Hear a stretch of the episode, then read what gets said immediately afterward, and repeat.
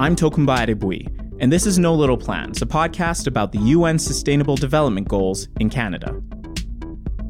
On May 25, 2020, a black man named George Floyd was murdered in Minneapolis by a police officer. This act launched countless protests. People took to the streets all over the world to demonstrate in solidarity and affirm that Black Lives Matter. In this episode, we're doing something a bit different. We're focusing on an issue that isn't mentioned in the SDGs, at least not by name. Today, we're talking about racism. The SDGs are all about the near future. By 2030, no one will be left behind. But consider Goal 10, reduced inequalities, or Goal 16, promote peaceful and inclusive societies, or Goal 4, ensure inclusive and equitable quality education. None of these goals are achievable if they don't address race based discrimination. Many Canadians look at our neighbors to the south when they think of anti black racism. And listen, I've heard it before. Something along the lines of, I'm glad it's not like that here. But make no mistake, this is our problem too.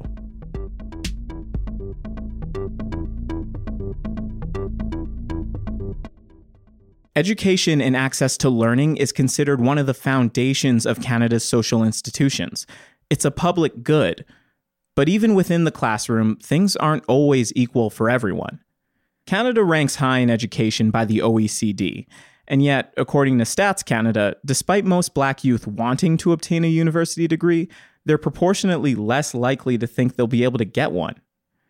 The United Nations has a working group of experts on people of African descent on their mission to Canada in 2017, they were concerned to learn that black students have disproportionately low educational attainment, high dropout rates, suspensions, and expulsions. Black students were also more likely to be streamed out of academic or university track programs. The working group concluded that the quality of education received by black students has an impact on their access to future employment and income. We know that access to education is a vital step in helping narrow the inequality gap in Canada. So, for this episode, we're focusing on anti black racism and how it prevents students from achieving equity in Canada's educational system. I spoke with Mante Molepo, a lawyer and human rights advocate, to learn more. My name is Mante Molepo, and I'm the Equity and Diversity Advisor for the Ottawa Catholic School Board. Mante has served on the board of directors for Amnesty International Canada, and she co founded the Ottawa based nonprofit Parents for Diversity in 2016. And when she's not working on all that, she's working with the Ottawa Catholic School Board to improve equity and diversity for their students. You know, anti Black racism is really deeply entrenched within many sectors, including education. And so we see it play out with Black students being disproportionately disciplined in the education system. There was a case that went to the Human Rights Tribunal of Ontario. A decision was rendered this year of a six year old girl who was shackled by two police officers in Ontario. So we call that adultification bias. I think that plays in there. You know, the, the perception that educators and other people have about Black students, perceiving them to be a lot older than they are, which leads to this disproportionate use of discipline. This isn't easy to talk about. But what Mante is referring to is back in 2016. Police placed a six year old girl on her stomach and cuffed her at the wrists and ankles for 28 minutes at her elementary school. In March, the Ontario Human Rights Tribunal found that race was a factor and that the police officer's actions were, quote, disproportionate to what was necessary. She was six. Now, back to Mante. We know from the data from Johns Hopkins University, for instance, that when a Black student has a Black educator, they're more likely to graduate or to go on to post secondary education. Our Black kids don't have an opportunity to see themselves reflected in their teachers and administrators. When you have Black administrators and system leaders, they're able to create a curriculum and, a, and implement an education system that is more likely to be anti-racist. So anti-Black racism manifests in, in, in many different ways. Now, speaking to your expertise in law, you're quoted in an article for the CBC where you say, We often forget that schools have a legal obligation to provide a learning environment that is free from discrimination, harassment, and bullying. How has policy itself been responsible for enabling anti Black racism in Canadian schools? I always bring it down to who gets to decide, mm-hmm. who gets to write these policies, who gets to interpret them, who gets to consult on the development and implementation of these policies. That will really inform the extent to which these policies are anti-racist, right? Yeah. When we look at how policies are being developed, do we have black communities consulting and providing their input on these policies? Are we holding school boards, ministries uh, of education, you know, policy officials accountable by ensuring that there's a diverse representation of voices? If we're talking about creating policies uh, to address anti-black racism and we have people who don't share that lived experience or those identities developing and implementing these policies how can we assure ourselves that these policies are going to address anti-black racism. So if a teacher for instance in a jk class is is committed to anti-racist teaching practices but you know the superintendent and the administrator or the uh, board of trustees or the director of education don't approach pedagogy curriculum or leadership from an anti-racist perspective, it's very difficult then to implement an anti-racist school system and education so that you know we're thinking about the distribution and purchase of resources pedagogy professional development policies and procedures uh, on anti-racism. They require a top-down approach. They have to be comprehensive across the school board. Canada's educational system has a lot of moving pieces, with many different areas that prop up the status quo. But Mante knows of one point in the system that is obligated to take your feedback and represent you and your child's best interests. It's a position that has the power to make some real change in your school district. And chances are you voted for them in your city's last election. The unique role that school board trustees have within a school board is that they are the only elected officials within the school board. So they approve multi-million dollar budgets. So they have a unique role to really guide the direction of a school board. And when they work in unison with the executive, the director of education, the superintendents together, that relationship, that symmetry is really critical to fostering equity and inclusive education and an anti-racist education. Mm-hmm. And so if we're thinking about communities that are very racialized, you know, what are trustees doing to give voice or to give space to those community voices? Are they going out into the community and listening to the needs and interests of their constituents? That's something that teachers or, you know, superintendents or other educators and administrators that's not part of their mandate, right? Their jobs are more confined, but as elected officials, that's a very unique role that they play. I see within our board, you know, how our trustees, they approved the declaration in support of the UN Decade for People of African Descent, which is really integral to addressing systemic anti-Black racism. They approved a huge, huge budget to purchase diverse resources for our schools to reflect the diverse racial identities of students and staff within our board. And so, in terms of addressing anti Black racism, I think a big critical piece is to acknowledge that systemic racism exists, not just within society, but also within the education system. For the past number of years, I've worked with children and youth in the social sector, and most of that work has taken place within public schools. Consider me the fun guidance counselor you talk to because he's not actually a teacher. In my time in schools, I've seen how race affects the way students are treated and how they see themselves within the educational system. Seeing this issue from both sides, as a black kid who grew up in Edmonton, and then becoming a pseudo authority figure in a school, students of color have a different, often tougher experience in these spaces, and they need advocates. This is where parents like Charlene Grant come in. Charlene is a mom of three, and she co founded an organization called Parents of Black Children Charlene took what she learned standing up for her own children and helps other parents advocate against anti black racism in schools. She calls herself a systems navigator. I became a system navigator because of my oldest son, Ziff. We call him Ziff. When he started coming home with stories and experiences he was having at school.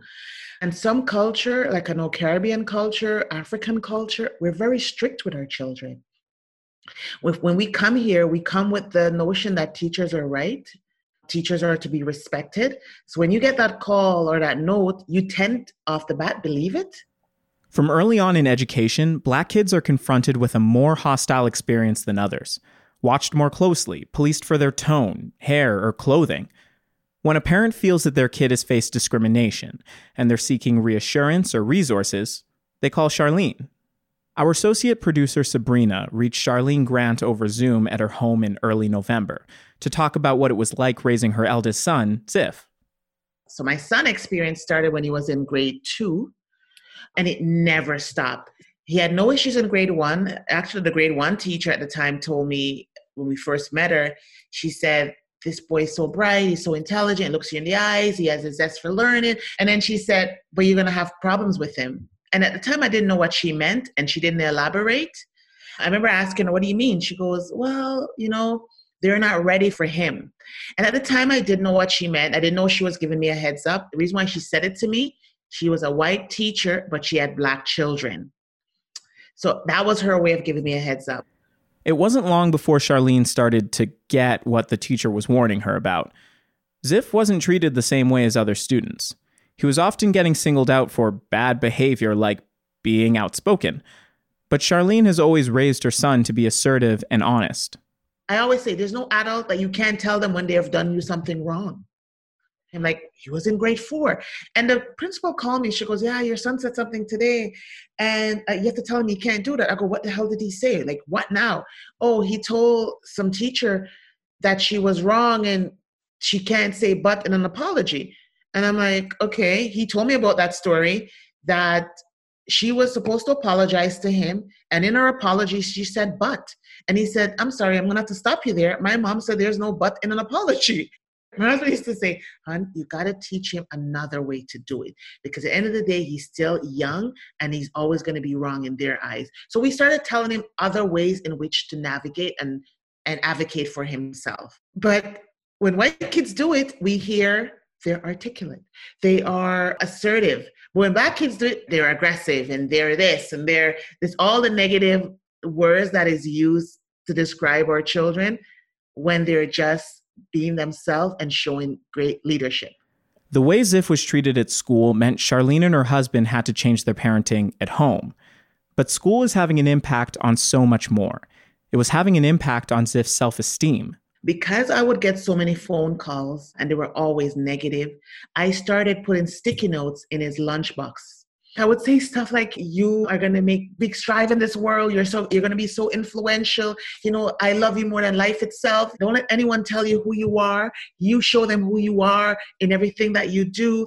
This was my way. I'd be honest with you. At the time, me trying to parent from being at work because my phone was always on my desk, waiting for that phone call. And you know, you know, I remember that experience. He actually spoke about it recently and I remember thinking, I don't remember speaking race in front of him at that young age, but he was able to recognize that. Charlene remembered the exact moment when she discovered just how much all of this was affecting her son. But it wasn't from what she read in her son's report card or something the principal called home about. It was from what she found in her son's desk during a parent teacher meeting back in grade five.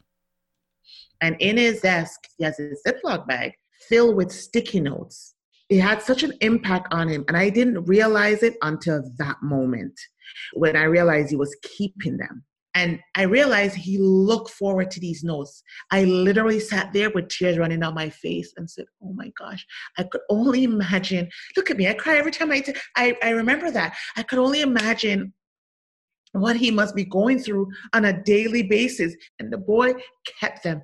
I still have them. And that was only grade five.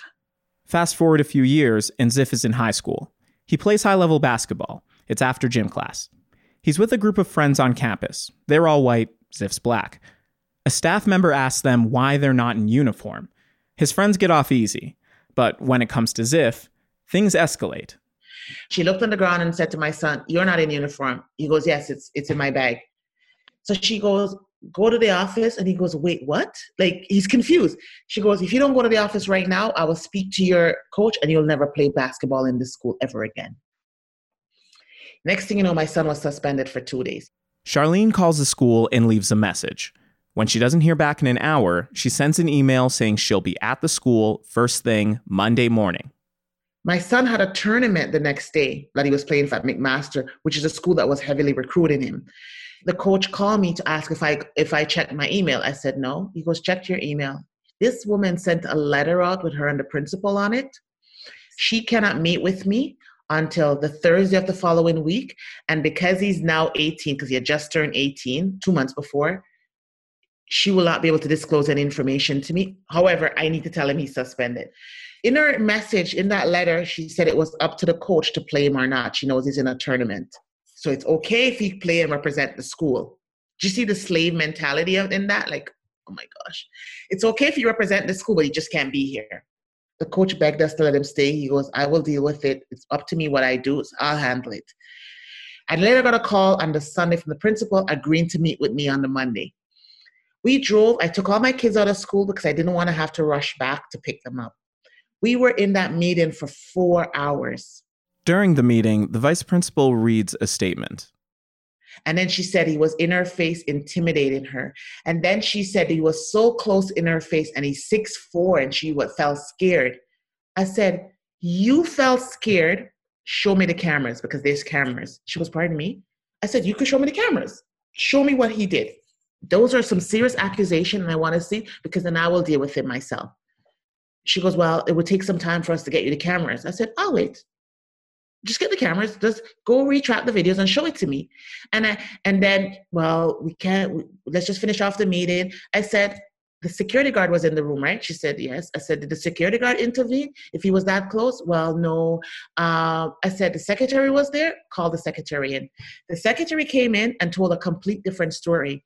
And as she's telling the story, she's trying to, she's trying to correct her. I said, are you going to coach her through to make her say what you want her to say? Because her story is different from yours. And then I saw them look at each other because they never bank on us asking for the secretary to come in. We asked for the coach to, to come in. And he had a completely different story as well. Long story short, the suspension was expunged from his record. But the point is, he still stayed home for two days because it took a few days for it to happen. Ended up sending a letter apologizing for his, his experience. Again, we still went through that trauma. It takes a toll on you to always have to fight to say, prove it, prove it, prove it when we get hurt and harm and, and the, the racial violence that's happened to us and our children, and we don't see justice and we don't get it, and we have to go to court or go to the media to fight for it, it re traumatizes us. We never end up getting over it. It, it. Like it's a matter of survival. Like really and truly it is and you know I, now i could say like we send our children in the lion's den every day our kids learn to navigate and advocate for themselves at such a young age.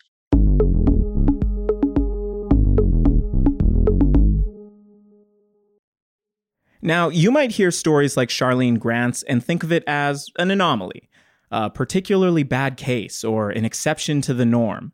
But while Charlene and the children she represents are certainly exceptional, what they've gone through is a well documented pattern. And it's not a new pattern either. Canada's last racially segregated school closed in Lincolnville, Nova Scotia in only 1983. And I'm embarrassed, by the way, to admit that I just learned this fact while working on this very episode. Perhaps because Black Canadian history is strangely absent from the school curriculum. The Ontario Black History Society released a video where they blacked out all of the content in an eighth grade history textbook except Black history and out of the 255 pages of text, only 13 remained. Not a great score considering we have 400 years of Black Canadian history to work with. In fact, Canada has yet to formally acknowledge its own history of enslavement. Our renewed focus on Black Lives Matter has brought these issues to the forefront in 2020, but these issues are not new, and many folks have been working in this area for a long time people like Dr. Carl Everton James from the Faculty of Education at York University. In 2017, Dr. James co authored a report titled Towards Race Equity in Education The Schooling of Black Students in the Greater Toronto Area. The question on the table What happens in the schools, homes, and communities of Black students that affect their educational outcomes? He found that Black students were over twice as likely to be enrolled in non academic programs, programs that don't lead to college or university. But streaming as a policy officially ended in 1999, after it was first brought up as an issue in 1985. Even still, community members in the study said that they felt that black students were more likely to be put in less challenging classes.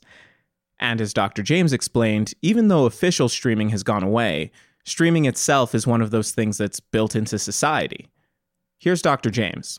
If we look at the Toronto District School Board data, when we look at that, less than 1% of Black kids are in gifted programs. Therefore, what does that say? And while this report can't speak to every Black Canadian's experience, it's important to remember that a sizable portion of Canada's Black community lives in the GTA. Back in 2016, 36.9% of all Black Canadians lived in Toronto. So this is not just happening through grade eight. This is not just happening in high school or in university. It's happening before then. So that's why we have to think about how race informs how people perceive the capacity of students and therefore teach to that student. Now, I figured that the people of color in this study might fare worse than their white counterparts, and that's largely true. But what caught me off guard was when Dr. James divided the racialized groups. Across the board, black students had worse outcomes than every other group. A full 42% of black students got suspended at least once before finishing high school. They were also more likely than anyone else to get expelled. The results of the study, while not completely surprising, are pretty stark. But let's be clear black students are every bit as capable as anyone else. I know black students come to school wanting to succeed. So if black students enter this system at the same baseline as everyone else, what gives? I can always tell you of a story of a black child in some early grades in school, and he was doing quite well in, in his math class. And he was sitting beside uh, an Asian child, and the teacher looked around and saw these two kids talking. There's black and his Asian buddy sitting beside him talking. And the teacher immediately assumed that the black child was getting help. That wasn't the case. It was the other way around. So that should tell you the assumptions that teachers sometimes make in certain kinds of courses about the capacity of some students to think or do work in particular subject areas and, and this is not just the teacher we're talking about. We're talking about a society that reproduces these kinds of stereotypes. The idea of who is going to be good at math. So, just as we use these stereotypes of gender, the capacity of a child with disability to do certain kinds of activities, we, we use race in the very same way. So, we, we build these stereotypes, and teachers will teach to the stereotypes. And you know what? Students work according to this stereotype. I think what I'm saying here, we can officially do away with streaming, but if stereotypes of certain groups exist in our society, they're going to be streamed. So therefore, it has to be a whole society issue because the schools is reproducing what some of the things that we see in our society. A lot of the issues and recommendations identified by Dr. James have been said before hiring more black teachers, building stronger anti discrimination practices, using more inclusive ways to gauge a student's learning ability. People have been calling for these things since the 1970s. If there are policies on the books and decades of recommendations to draw from, why is this still happening? It has to be a whole society issue. How long have we been talking about the absence of Black presence in the curriculum? How long have we been talking about telling Canadian history, starting with the colonialists and forgetting uh, First Nations people? Until we start telling the Canadian narrative, not starting with the Underground Railroad, but starting with 1628 and the enslavement of African people, and understand that that colonial heritage had something to do with what we have inherited today. And then George Floyd's murder is not new, um, but it has, these kinds of things have existed in many, many years until we start teaching students about the realities of the Canadian society. It's not just to teach Black students about the Black existence in Canada, all students must know that information, or else, what good is the information then if the larger society just simply think, oh, that's only for those people to know about? So, therefore, I'm asking for a total restructuring thinking about education. It's not just about what goes on inside the classroom or in the schools, it's a large society project. There's one factor that's highlighted over and over again in what Dr. James told us, and that's bias. Bias acts as a sort of filter and influences how we see the world. If we're serious about unlearning the ways schools discriminate against black, brown, and indigenous students and rebuilding our educational system as safe and equitable for everyone, each one of us are going to need to think critically about the biases and presumptions we bring to the table. And we're going to have to actually start listening to black people. Mante explained that recognizing systemic anti black racism is non negotiable. We need representation at the highest levels of education. And Charlene taught us that parents need to be included every step of the way. Canada won't be successful in reaching the Sustainable Development Goals until it commits to recognizing and nurturing its black students. Even officials at the highest levels of the UN voiced their commitment to holding the institution accountable to its own human rights charter. Quote, to merely condemn expression and acts of racism is not enough. We need to go beyond and do more. With 2020 winding down, we've got nine years to achieve the agenda of no one left behind, and just three more years before the end of the international decade for people of African descent. Let's make it count. My name is Tokunbo Adegbuyi, and this has been No Little Plans, a podcast from Community Foundations of Canada. This show is produced by Ellen Payne Smith. Our associate producer is Sabrina Brathwaite. Katie Jensen is our executive producer. Our music is by Elcon. This show is a project of Strategic Content Labs. If you want to learn more about the SDGs, go to alliance2030.ca. It's a website created by Community Foundations of Canada to track SDG efforts by communities across Canada. If you enjoyed this episode, please rate, subscribe, and share, as it helps other people find the show. We're on Facebook, Twitter, and Instagram at No Little Podcast. Subscribe wherever you get your podcasts and join us as we look at the big plan to reshape the world.